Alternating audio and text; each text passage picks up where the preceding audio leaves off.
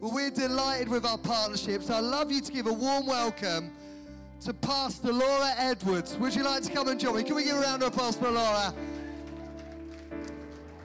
You see, Laura, we couldn't just get Daz to preach tonight because we know that you are really the anointed one. All right.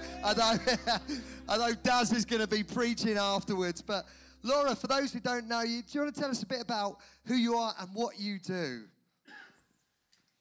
So, my name's Laura, as you already know. Um, I lead Ignite Church with Daz, although I'm not there that much, am I? I'm normally at work. Um, but I am currently a trainee clinical psychologist with the NHS and LPFT. So, what took you into doing all that study? And I hear you, you're, are you a doctor yet, or are you nearly a doctor? Nearly a doctor. so, I've got 18 months left yet, and then I'll ho- hopefully be a doctor. Um, so, yeah, I've talked a bit before about how I got interested in psychology, but um, I thought I'd just share a bit more tonight. And so, I was never, I never really knew what I wanted to do when I grew up.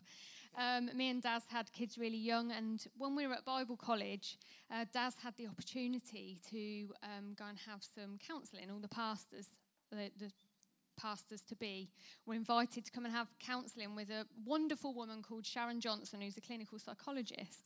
And I thought, oh, fantastic, he needs a bit of that. That'll help.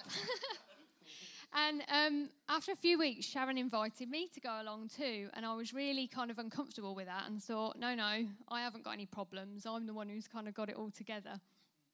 Uh-huh. Um, and I kind of guess I come from a family where we are doers and we're thinkers, we're not particularly feelers.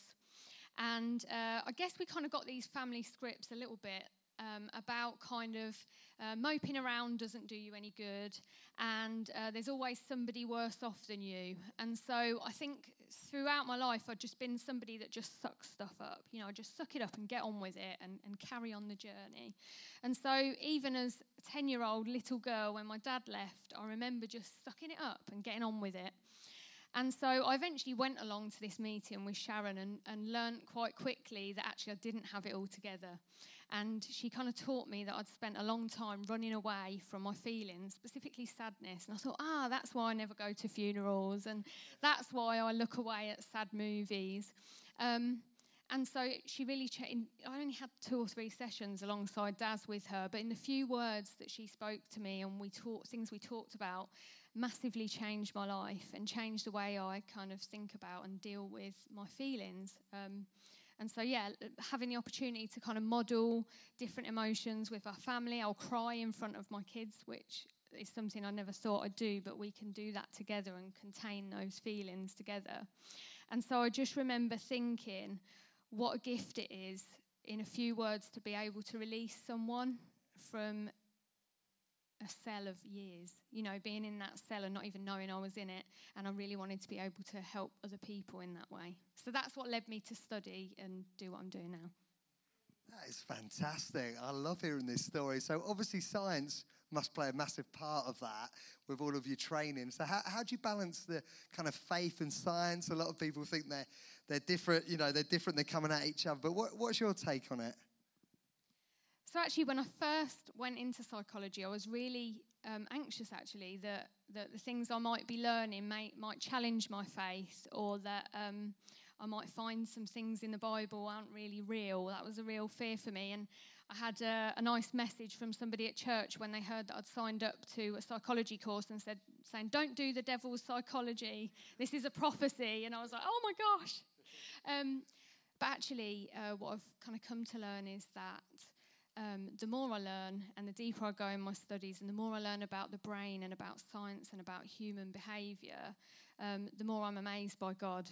And, you know, we've heard things, haven't we? And I don't know if people have heard of things like neuroplasticity, which is this kind of thing that we've only found recently that our brains, no matter what kind of damage they've experienced, whether through trauma or neglect or even um, injury, um, they can our brains can regenerate and, and physically change and, and develop. Um, and there's also things like uh, mirror neurons, which have been found recently, which um, are shown to be the way in which we're able to connect with other people and we can express empathy for others and know how somebody else is feeling just through a neuron in the brain. Um, and also, something else that's kind of coming out now, which is that um, even in animals, they're seeing that the opposite, the antidote uh, for addiction, isn't sobriety, it's community. And I feel like God knew that when He planned the church. And the more I learn, the more I can see that um, the church really is a vehicle for healing in so many people's lives. So many people come to church before they go to their GP or their doctor, and they experience that community and that freedom and compassion and love, and that is enough. Um, and God knows that. That's why He put us here together. So, yeah. That is so good. And we talk a lot about this at Alive Church in Icon as well. We always, our phrase is science is only catching up with the truth.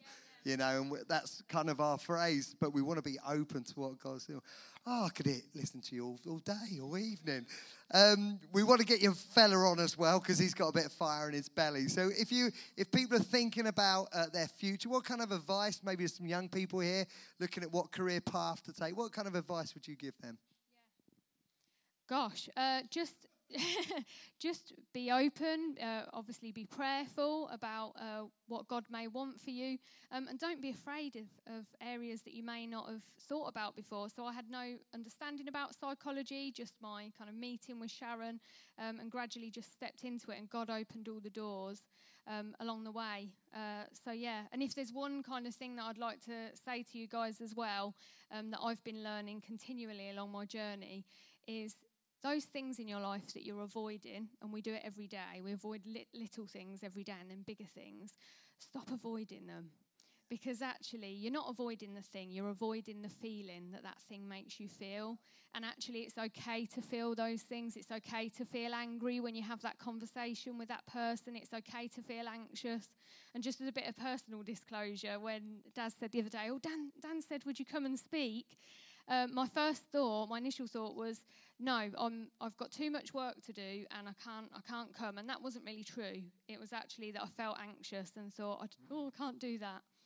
But actually, if we start living by our values, and I really value fellowship and I value community, um, we can kind of stop avoiding those things, and life becomes bigger and fuller and more connected. That is brilliant. Thank you so much. Come on, let's give it up for Laura, Doctor to be. Thank you so much. And we're richer for our friendship with you guys. Well, you're in for a treat now. Since Daz and Laura have moved into Lincoln, they've been a blessing. They've brought breath of fresh air into Moorland and Birchwood. And we love you guys. You're doing an awesome job building a great church. So you're at home here tonight. And uh, you know, people get your notebooks out. The more amens and the more encouragement you give Daz, the better he will preach. So come on, let's give a big shout. The amazing Pastor Darren Edwards. Hey, um, this is my Bible. I love my scripture. Um, I, the, the, more like we've got some of the best teachers around ever, and um, and I was listening to a, a teacher the other day who who just showed me again that this is where I find God. It's, this isn't God, but it's where I see Him best. And uh, and so I'm going to be reading from this in a little while. Um, it's really tempting to, to like get out my uh, get out my prophetic gifting and start doing that straight away. I'd love to do some of that in here, and we're going to do some of that later on. Um, and uh, and if I'm honest, I'm like there during worship, and I'm like, oh, need to need to tell everyone this, and I need to tell everyone this, and and I'll be honest with you, I sat there earlier on and started putting my sermon together, and I thought I can go for two hours, and then Dan said 25 minutes, and I was like, oh no. Um, um, so I'm going to try and keep it concise. Is that all right? And, uh, and then I think I've got like 10 minutes or something later on, maybe, uh, you know, I don't know what time we've got the building to, but we can go and like keep on ministering outside if we run out of time. And, and uh, you know, we, we, we got time, haven't we? So I, I really believe, is it? We're up to 11 in there. Yeah, yeah, yeah. So, so every time I pray for you, if you buy me a beer, that would be really good. Um, no, I kid, I kid, because um, the wife don't like me drinking too much. Um, my name's Darren, and uh, and I've been in Lincoln for about six and a half years. Um, before I came to Lincoln, um, I thought I knew everything, um, and uh, and now I've been here for a little while and been doing ministry for a little while. I know more and more that I have absolutely no idea what I'm doing, um, and so I have to rely on Jesus. Um, one of the first things I wanted to um, get out of my uh, out of my spirit tonight was um, we're going to be reading from Mark five, by the way. So if you've got a, a Bible and you want to read from the Bible with me, uh, I have an ESV, so whatever else you have, you won't understand what I'm saying. Um, and um, and uh, I'm going to be reading from Mark five. But uh, there's this moment in in this scripture. I've been reading from Matthew myself over the last four months of our church, just looking at who Jesus is. And, um, and I really want to help people to fall in love with him again because that's what it's all about. I'm a Pentecostal, by the way, um, and I'm not sure what you, whether you know what that means, but essentially, I am like Holy Spirit infused and crazy about everything Holy Spirit. Um, and the more I get to go on this journey, the more I realize that the Holy Spirit um, is always pointing towards Jesus. Yeah? And then what happens is we see Jesus, and then he points us towards the, fa- the Father. And, uh, and I'm just like, man, you know, I'm so desperate to show you Jesus. Is that right? Is that all right? So, um, so I think maybe, can we stand again? before I open my scripture, and then I'm gonna um, bring bring something prophetic at the beginning, and then uh, and then I'm gonna get into the Word of God as, as as I as I feel the Lord is leading me to preach, and then at the end of that we're gonna do some more prophetic ministry, and you guys have got a, a lovely prayer team here who are just gonna do an amazing job tonight. Is that all right? So let's um let's close our eyes for a second, put your hand on your heart, or you know if you don't know where your heart is, put your hand on your head. Um, Holy Spirit, tonight. Um, would you show us Jesus through the word that you gave to a bunch of normal geezers trying to walk just like us normal geezers trying to walk? Holy Spirit, show us Jesus. Open our hearts to Him. Amen, amen. Guys, grab a seat. Um, so I'm reading from Mark. Um, if you don't know your Bible very well, essentially, if you turn to three thirds of the way, two thirds of the way through your Bible, three thirds is Revelation. Um, so turn two thirds of your way through your Bible, you'll come to Matthew, which is in the New Testament. After Matthew, oh, there's Matthew. Uh, ah, good, good, good stuff. That never go. Let's lob that down there. Um, after Matthew, you'll find Mark and then you go five chapters in and you find this little story. And, um, and for years and years and years, I've read these two stories um, as two separate stories, but actually they're one and the same. It's a story of, um, of a guy called Jairus, who's a religious ruler, and he's really, really important. And his daughter's about to die. I don't know why I'm just telling you the story before I even get the scripture out. Um, and, um, and essentially, what happens is he comes and he falls, it says prostate in front of Jesus. He falls on his face as if to beg and beg and beg because he knows who Jesus is.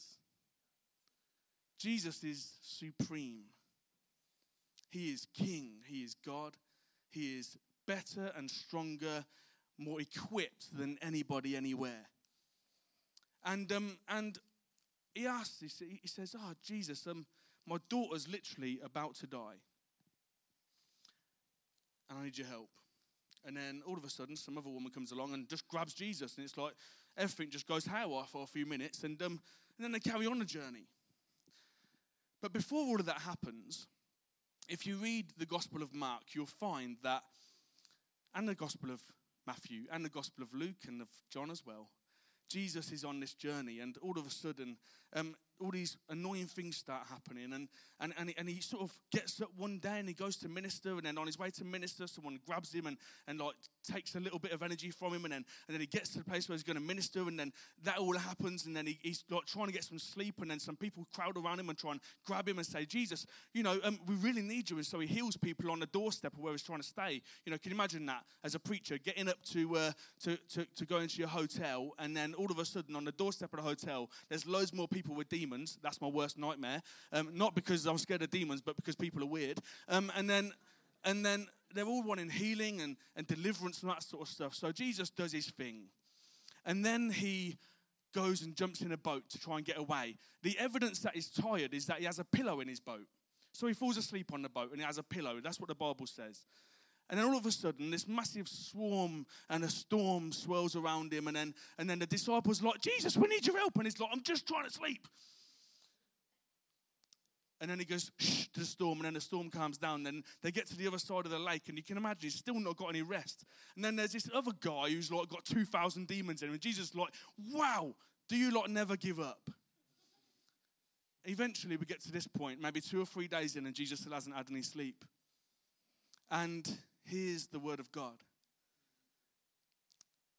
Dan and maybe some of you other guys, if you're feeling mad tired and burnt out and knackered from ministry, Jesus knows you, bro.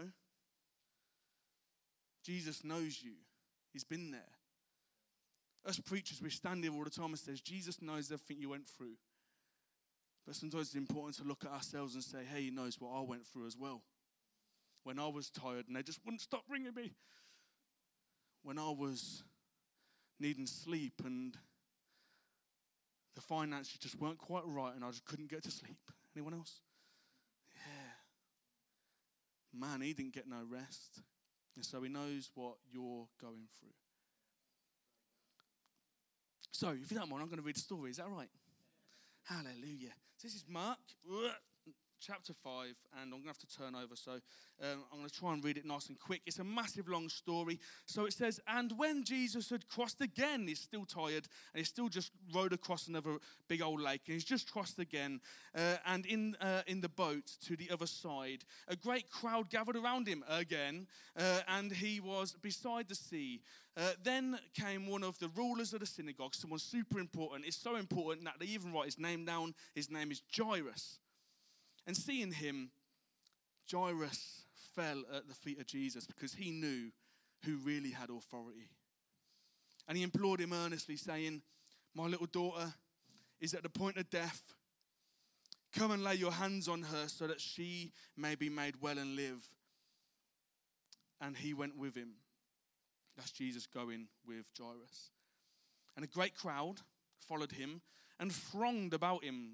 Thronged, everyone know what that means? Like, like got really, really close, like rubbing shoulders and all that sort of stuff. Everyone's like pretty much touching Jesus.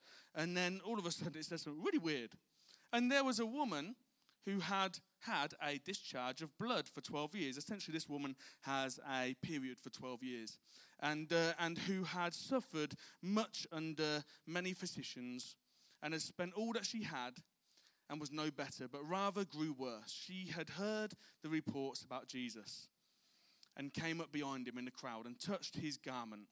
Now, if you read one of the other gospels, it says that she touched a certain part of his garment, a little bit of like, like a tassel on the side of his cloak. I'll tell you more about that in a minute. For she said, If I just touch his garments, I will be made well. And immediately the flow of blood dried up, and she felt in her body that she was healed of her disease. And Jesus, perceiving in him that power had gone out from him, immediately turned about in the crowd and said, Who touched me? Or who touched my garments? It says just there. And his disciples said to him, You see the crowd pressing around you, and yet you say, Who touched me?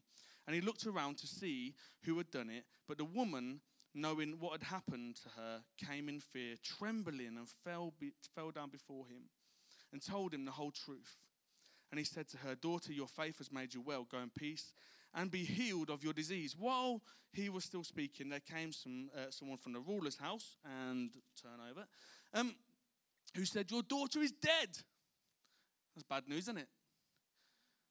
Why trouble the teacher any further? But overhearing what they said, Jesus said to the ruler of the synagogue, Do not fear, only believe. And he allowed no one to follow him except Peter, James, and John, the brother of James. They came to the house of the ruler of the synagogue, and Jesus saw commotion, people weeping and wailing loudly. And when he had entered, he said to them, Why are you making a commotion and weeping? The child is not uh, dead, but sleeping. Um, you may not know this, right? But that started a bit of a craze in the early church. When people died and went to heaven, everyone started saying, Oh, they're not dead, they're just sleeping. It's like literally started a new saying uh, because no one, like, they didn't want anyone to like die, obviously, and they weren't really dead. They'd gone to heaven, so it was a new craze. It's good, isn't it? Jesus started a new saying. It's like YOLO. Except you don't, do you? You live twice. Amen. Come on, you know I'm down with the kids, right? Ten years ago. and, they, and they laughed at him and put them all outside and took the child's father and mother and those who were with him and went in to where the child was. Taking her body, and he said to her, Talitha Kumi. Uh, that's my best Hebrew, sorry. Um, which means, little girl, I say to you, arise. And immediately the girl got up and began walking. For she was 12 years old. Remember, 12 years old. And they were immediately overcome with amazement, and he strictly charged them that no one should know this, and, they to- and he told them to give her something to eat. Yeah? Everyone got the stories. Yeah? That aren't stories, they're a story. The two are one. Yeah? Anyone notice anything about the two that are the same? 12. Yeah? 12 years? 12 years. Yeah? 12 represents the nation of Israel. And so this isn't a story of a lady who gets healed, it's a story of a nation who are unclean. When she comes to him to confess, she's shaking and trembling because you know what? The church, me and you, the nation of Israel, the people of Israel, were unclean. They needed to repent. I sometimes wonder why do people keep on living the life they've always lived? Why do they keep on struggling through life? And why don't they just follow Jesus and, and love him some more? And then maybe they'll keep his commands because that's what the Bible says. If you love me, you'll keep my commands. And I'm thinking, what has happened? And the truth is, they don't see the value of the sacrifice because they never knew they needed one. This is a story of a nation who know they need a sacrifice. And so, that little tassel on the side of her clothes. I'm going to put that. Hey, can I give you that, bro? Hold it open like that. Yeah, tab, bro. Um, that little tassel on the side of his clothes um, represents the law, the logos. Uh, if any of you guys know a bit of uh, bit of theology, you'll know in John one verse one it says, "In the beginning was a logos, and the logos was with the, was with God, and the logos was God. The logos was an unknown God who essentially uh, to the Romans was an unknown God, and he uh, created everything according to the Romans and the Greeks. He was the unknown God who created everything. To the Jews, the logos was the law, the law of God, the Torah, the first five books of the Bible, which is represented by that little tassel. The logos became flesh and dwelt among us. The Logos is God, the Logos is Jesus. And so, as the nation turns back to Jesus and grabs hold of him, trembling in fear because they know they've done wrong, they know they're unclean, immediately, immediately, their uncleanness is taken away. What's the trick? John went before Jesus. John the Baptist, making way for him because, hey, you know, until you really repent, until you really know who you are, and it's easy for someone like me, I've done everything wrong. I don't think there's much in the book that I haven't done wrong. So it's easy for me to go, yeah, I'm a sinner. But did you know Jesus said if you look at a woman to lust after her, or if you look at a man, ladies, to lust after him, then you've already committed adultery with him in your heart or her in your heart. If you hate on someone because, I don't know, maybe they bullied you at school, then you've committed murder in your heart. And so, as a nation, as a church, as a people, uh, and as a, a, British nation, as a whole worldwide assembly, we all need to know that, hey, we're sinners, by the way, and we're in need of repentance. In fear and trembling, she came to Jesus and confessed, I, I turned back to you because I knew I was unclean and I needed to be made clean. The big story is this. By the way, what time do I have to stop? Yeah? I'm, just looking at the time. What time do we finish? When I stop, okay. Well, that's not very clear, so I'm just going to carry on. Okay, uh, and I'm not. I'm not even like slightly into this. Um, so, so at that point, you should have said, "Got another 20 minutes, bro." Um, the big story is this: that Jesus, Jesus can heal a nation. Jesus can set a nation free. We are a nation. You know, the, the church is the nation of Israel. I'm not sure how much you know about theology and stuff, but I love it when I can research a word out of scripture. And the word church is ecclesia. The word ecclesia isn't just what it says in the New Testament, which is a group of people called out ones, uh, because that's what the Greeks saw them as, like elders of a city or elders of a town that are called out. And we love to call ourselves the called out ones, do we not? Yeah? Because we're called out. Yeah, we're called out to be different. But that's not the, the root of the word ecclesia. The root of the word is uh, in the Septuagint, they translated the word uh, Israel, the people of God, into ecclesia. So, guess what? We are the nation of God. The church is the nation of God. And maybe today you're sitting there feeling unclean. Maybe today, maybe today you're feeling like, man, I just can't live life well. My friend Adrian said to me just before we started, Darren, do you ever sin? I said, no, mate. I'll be honest, I do sometimes. But I'm of the sort, I'm of the sort that really believes my Bible. I believe every word it says. Jesus said, Be perfect like I'm perfect. And he never set anything to a side that I couldn't achieve. He always set goals that I could achieve.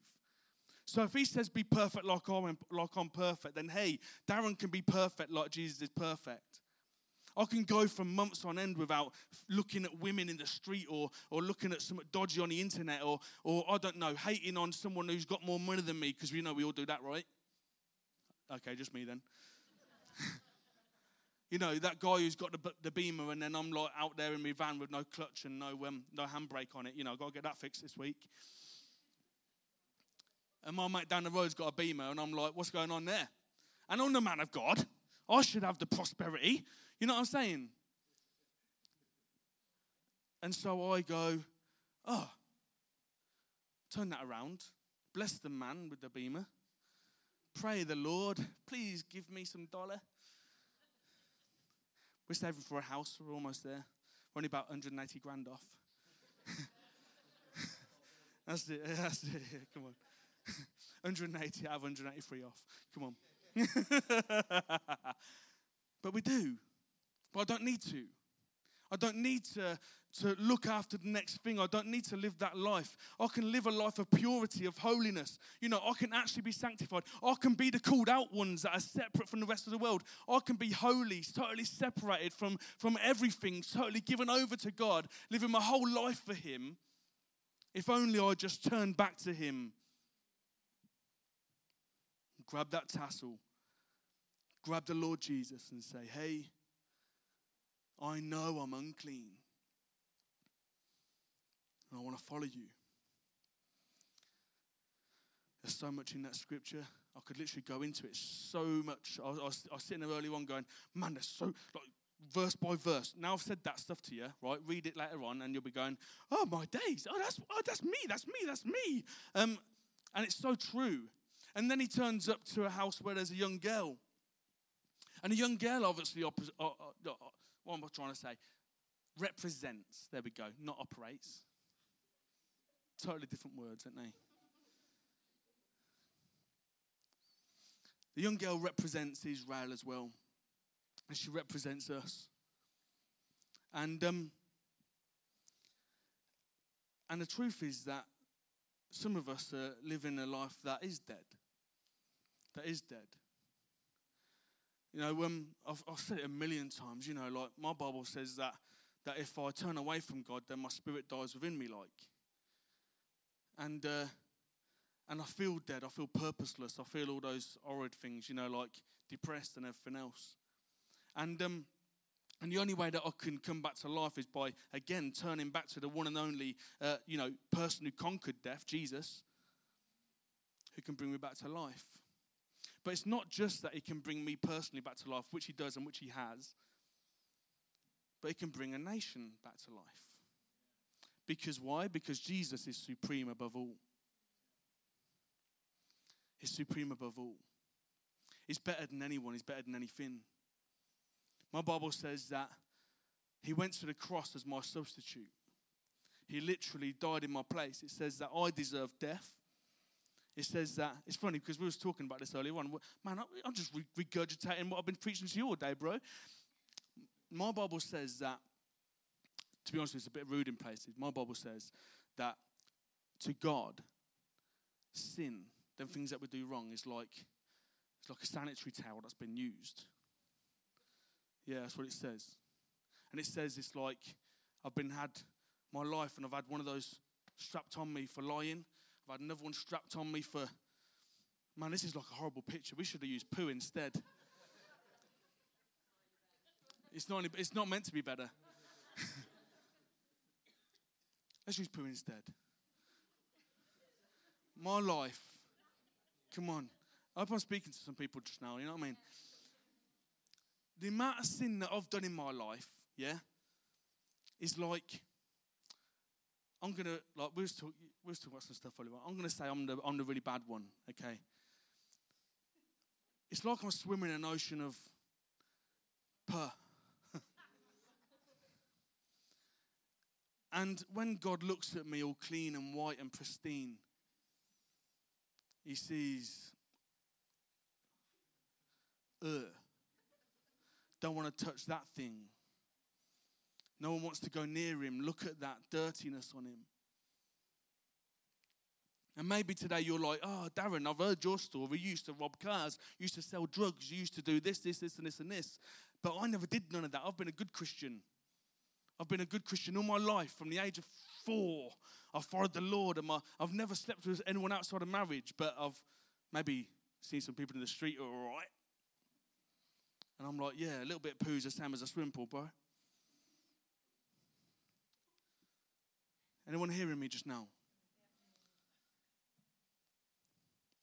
And so we're all swimming in poo. Yeah. Was that you or the little one?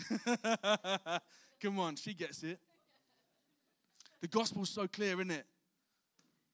And then do you know what? That pristine Jesus who's done nothing wrong ever in the whole entire history of the world and before that, that pristine Jesus who's totally clean and dressed in white, who has white hair and white garments and everything else, do you know what he does? To bring me back to life. Drags me out, hoses me off, and jumps in himself. Even though he hates the stuff, just like me and you do. We don't want to swim in that pod, do we? Nah. But he literally substitutes his, he, substitutes me for himself. That's what the cross is all about. Another theological term for you substitutionary atonement. Oh, I love to teach. I'm a teacher, really, sometimes, as well as an evangelist, as a Holy Spirit. Was going to say guru, but I was bigging myself up too much. Jesus literally substitutes me in my ocean of poo because I don't want to swear. And jumps in himself and says, even though it's minging, even though it's nasty, even though I know you're lost a total and a mess, Darren, I want to save you from it. I want to bring you back to life. Not just you, but I want to bring the church back to life. And sometimes it feels like, certainly for us guys recently, our last year we've gone into these two new buildings and everything's like, like you know, brilliant because it's like, oh, this is a miracle. We've got these lovely buildings. And I know how you feel, man, having to set up every week and it's like, oh, I just need a rest. Um, and, and the worst thing is, I did it all by myself, that setting up for the first three or four years. And I was dying. I was dying like Jesus was as we enter into this story, thinking, I just need a week off. I had like one Sunday off in, I don't know, four years or something. And I was just dying. But recently, in the last year, our church shrank by five on average a week. First time we've ever shrank. And I was like, why is that happening? Well, the truth is, we got a bit hooked up in our buildings and we sort of had to stabilise things, had to stabilise finances, couldn't do as much outreach, couldn't do all that sort of stuff because buildings cost loads of money, by the way. They really, really do. And everything changed. And so I ended up sitting there going, how, how weird. It feels like our church has almost died in my arms because the spirit isn't the same in here and, and the life of the place just isn't as isn't as dramatic isn't as isn't as holy spirit like crazy isn't as like oh yeah you, hopefully you know what i'm talking about like tonight's been amazing you know and i'm like i've got so many prophetic words to write down and i'm there like babe give us a pen i've got so much to tell these people um, but sometimes church just doesn't feel like that and your life just doesn't feel like that. And you've been turning up to the same show week in, week out for months, if not years, and you got bored of it because who wants to watch the same episode of EastEnders every Sunday? Am I right? That's it, come on. Not even once. Me neither, bro. I've got enough drama in my life about any of that. Puh.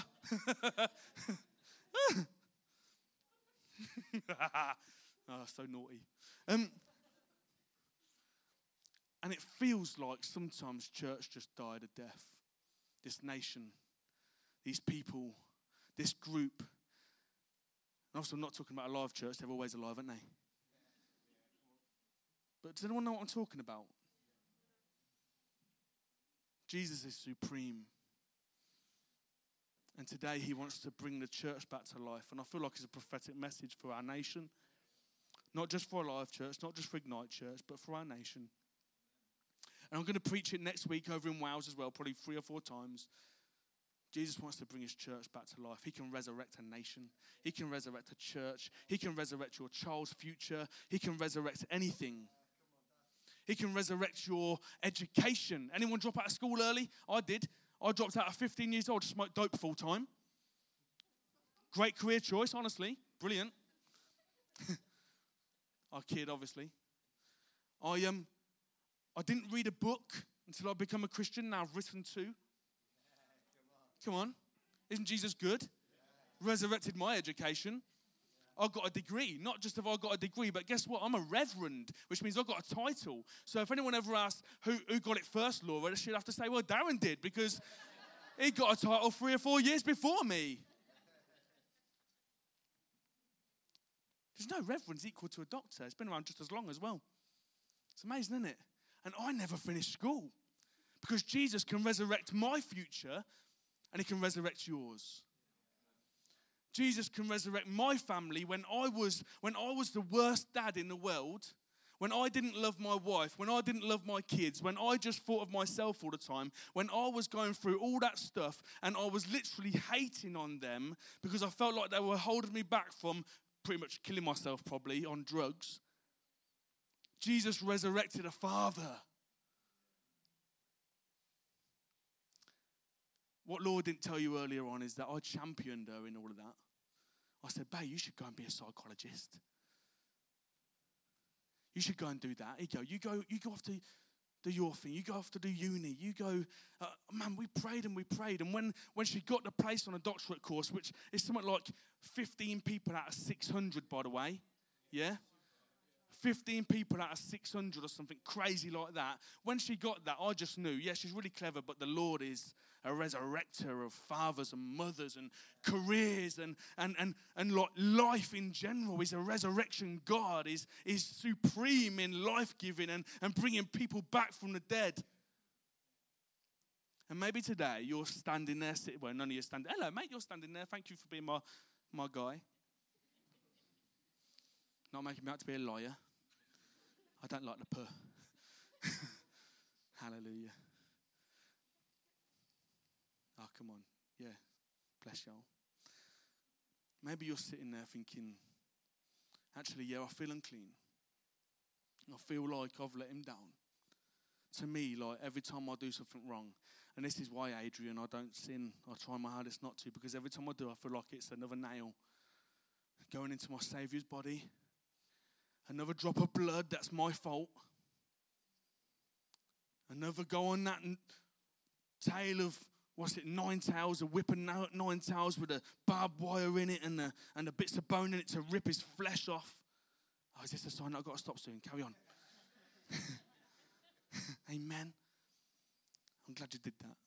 I had no idea. That's why I don't want to sin. Because I love him so much. I love him because he resurrected my future, my past. He resurrected everything in me. You know what? The other day, on Friday, I um I found out from the doctor that my kidneys were like 51%.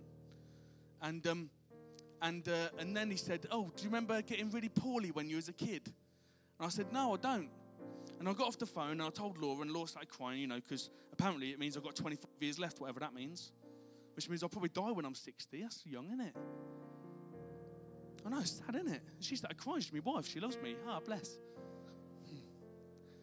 And um, and I just felt like, like I'm a child of neglect. I'm a child of pain and abuse. I'm a child of poverty. And then this song started playing, and it's like, you know that song, I am who he says I am. I am chosen. You know that one? Yeah, you know the one? I am a child of God. I'm not a child of poverty. I'm a child of God. Why? Because I committed my whole entire life to Him.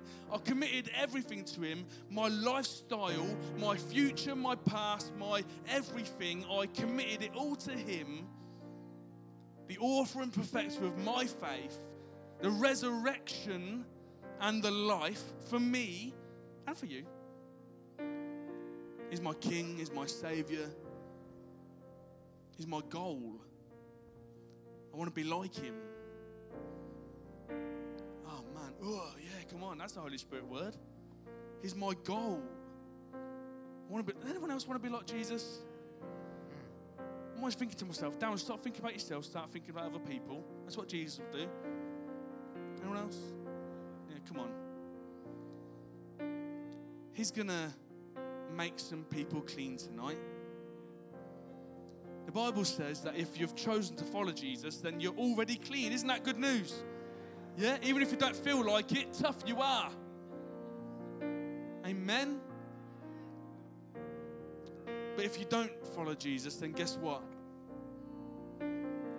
You're filthy. Bit dramatic, isn't it? But it's true. You're filthy. And so I want to pray for you if you don't follow Jesus, that you will. He would be your goal, He'd be your resurrection, He'd be your life. So if that's you, and you don't already follow Jesus, which I don't know, I don't know any of you, so I ain't got a clue. If that's you, and you don't already follow Jesus, will you stand with me and pray with me for one second? Because you want to follow him, because my argument's really solid. Is everyone saved in here? Yeah. Well, okay, that's all right. If you're not saved and you're lying, just remember.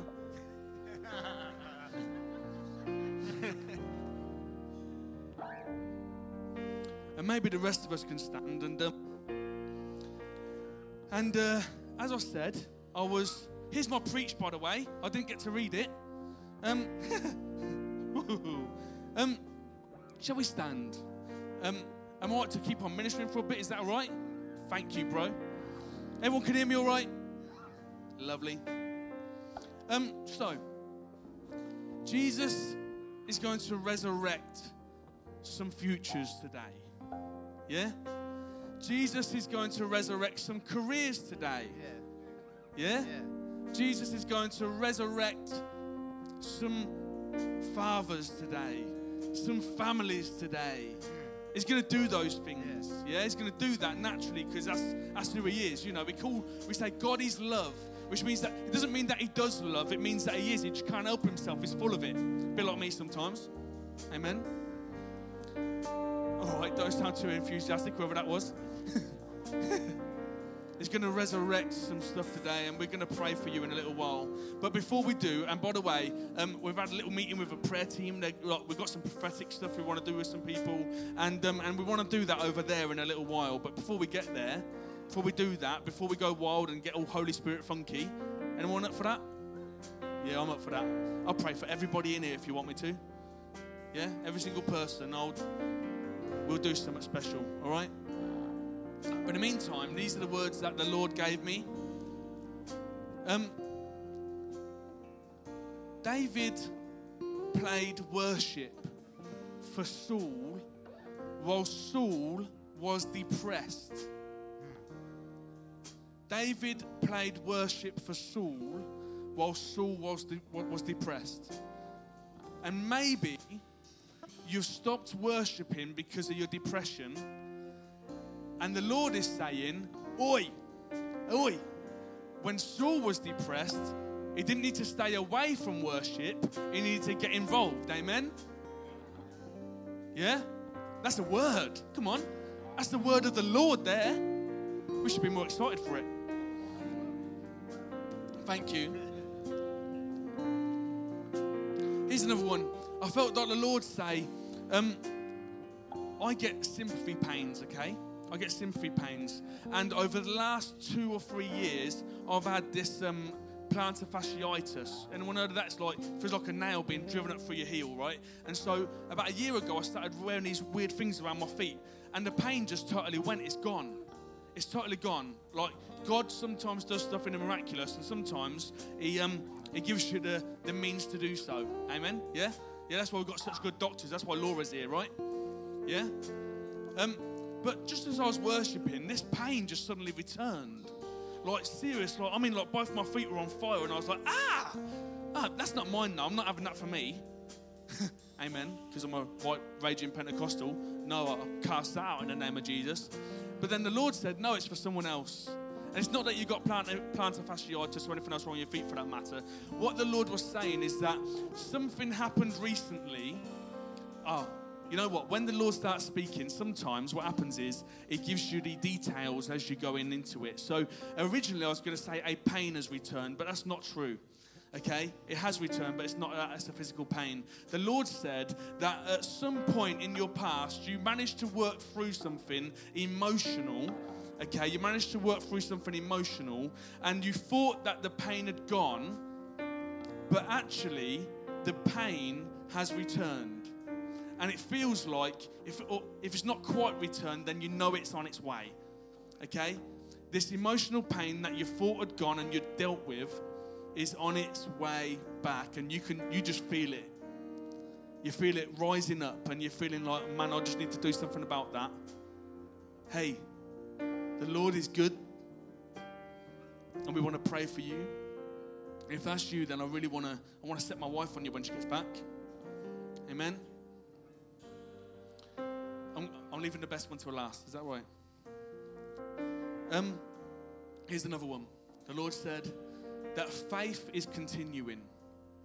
And uh, I preached in church this morning about a lady who kept on bugging Jesus, just kept on bugging him and bugging him and bugging him. And then he was like totally ignoring her. And she kept on bugging him. And then eventually, eventually, eventually, eventually, he gave her her miracle. Okay? And what the Lord said to me was that it's not faith if you pray once and then give up. And the reason for that is, right, what happens is if I, so I gave the example this morning of me personally, okay? People know that Pastor Darren will give you a lift somewhere, okay? So if one of my guys texts me during the day and I don't answer back, he still knows that Pastor Darren wants to give him a lift. So he texts me again, doesn't he? Yeah? Right? And then if he still doesn't get an answer, then he'll try ringing me, am I right? Yeah, because he knows that Pastor Darren's going to give him a lift, right? Yeah? And then if he doesn't get hold of me by phone, then he's going to Facebook me, right? Um, and then if he doesn't manage that way, then he's going to message Laura. And then he's going to message someone else who's near me. Then he's going to message someone else who's near me. Eventually, he's going to post something on my Facebook wall that'll really get my attention. Am I right? Yeah? The faith is that he knows that Darren does want to give him a lift. He's just not got round to it yet. Come on. Faith isn't to ask once and give up. Faith is to keep on asking, keep on going, keep continuing. That's faith. To continue, to continue, to continue. And maybe you feel like giving up, and maybe you feel like Jesus gave up on you, but He didn't. Keep on going, keep on asking. Amen? Amen. And now the best one.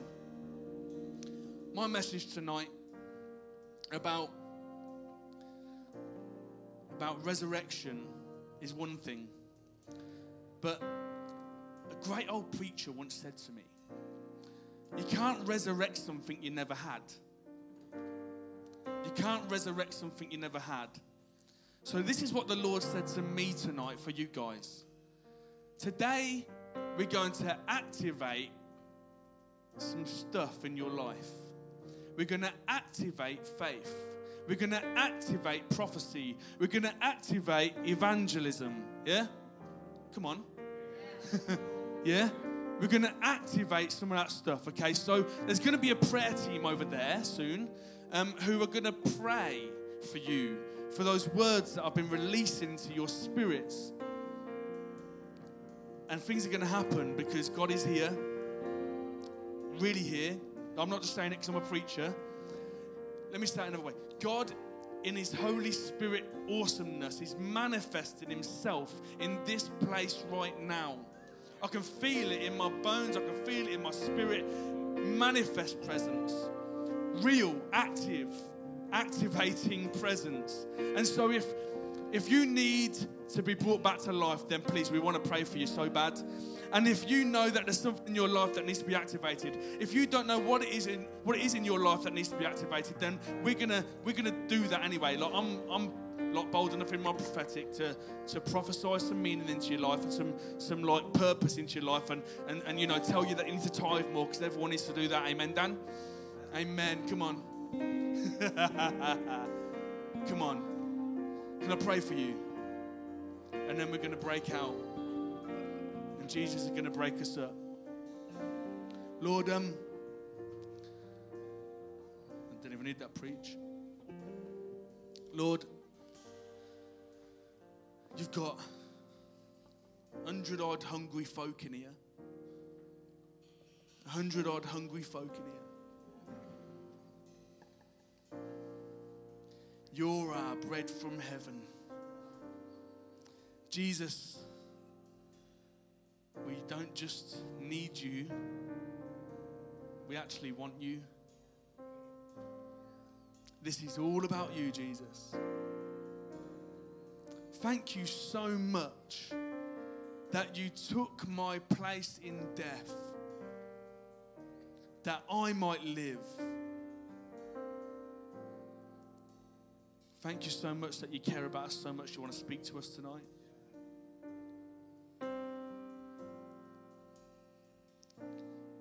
Love your presence. I love your presence. I love to be overwhelmed by you. I don't even mind crying in front of other people. I want to be smashed by you. I want to be opened up like a can of worms and, and just mashed up by you and, and held by you. I want to touch you. I want to feel you. I want to know your spirit. I want to be like you. I want to set you as my goal in life. I don't need a house, really. I don't need a car or a van. I don't need anything. I just need you. And that's all I want. If nothing else, Jesus, let me impart that hunger to this church. In Jesus' mighty, wonderful, glorious, awesome name. In his supreme authority, the resurrector of this nation.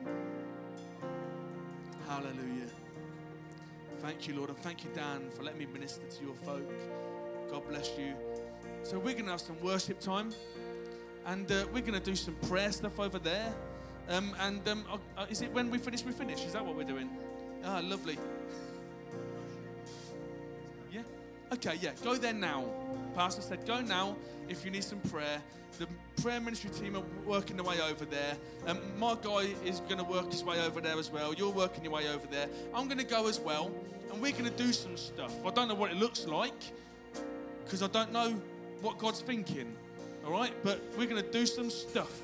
And it's going to be amazing. And you're going to feel a release. You're going to feel an activation in your spirit. You're going to feel that you're coming back to life and that your old your old future that you used to look forward to is coming back to you. You're going to feel like, wow, I can do this new thing. Hallelujah. I should probably get off this thing. Let's give it back to Pastor. God bless you.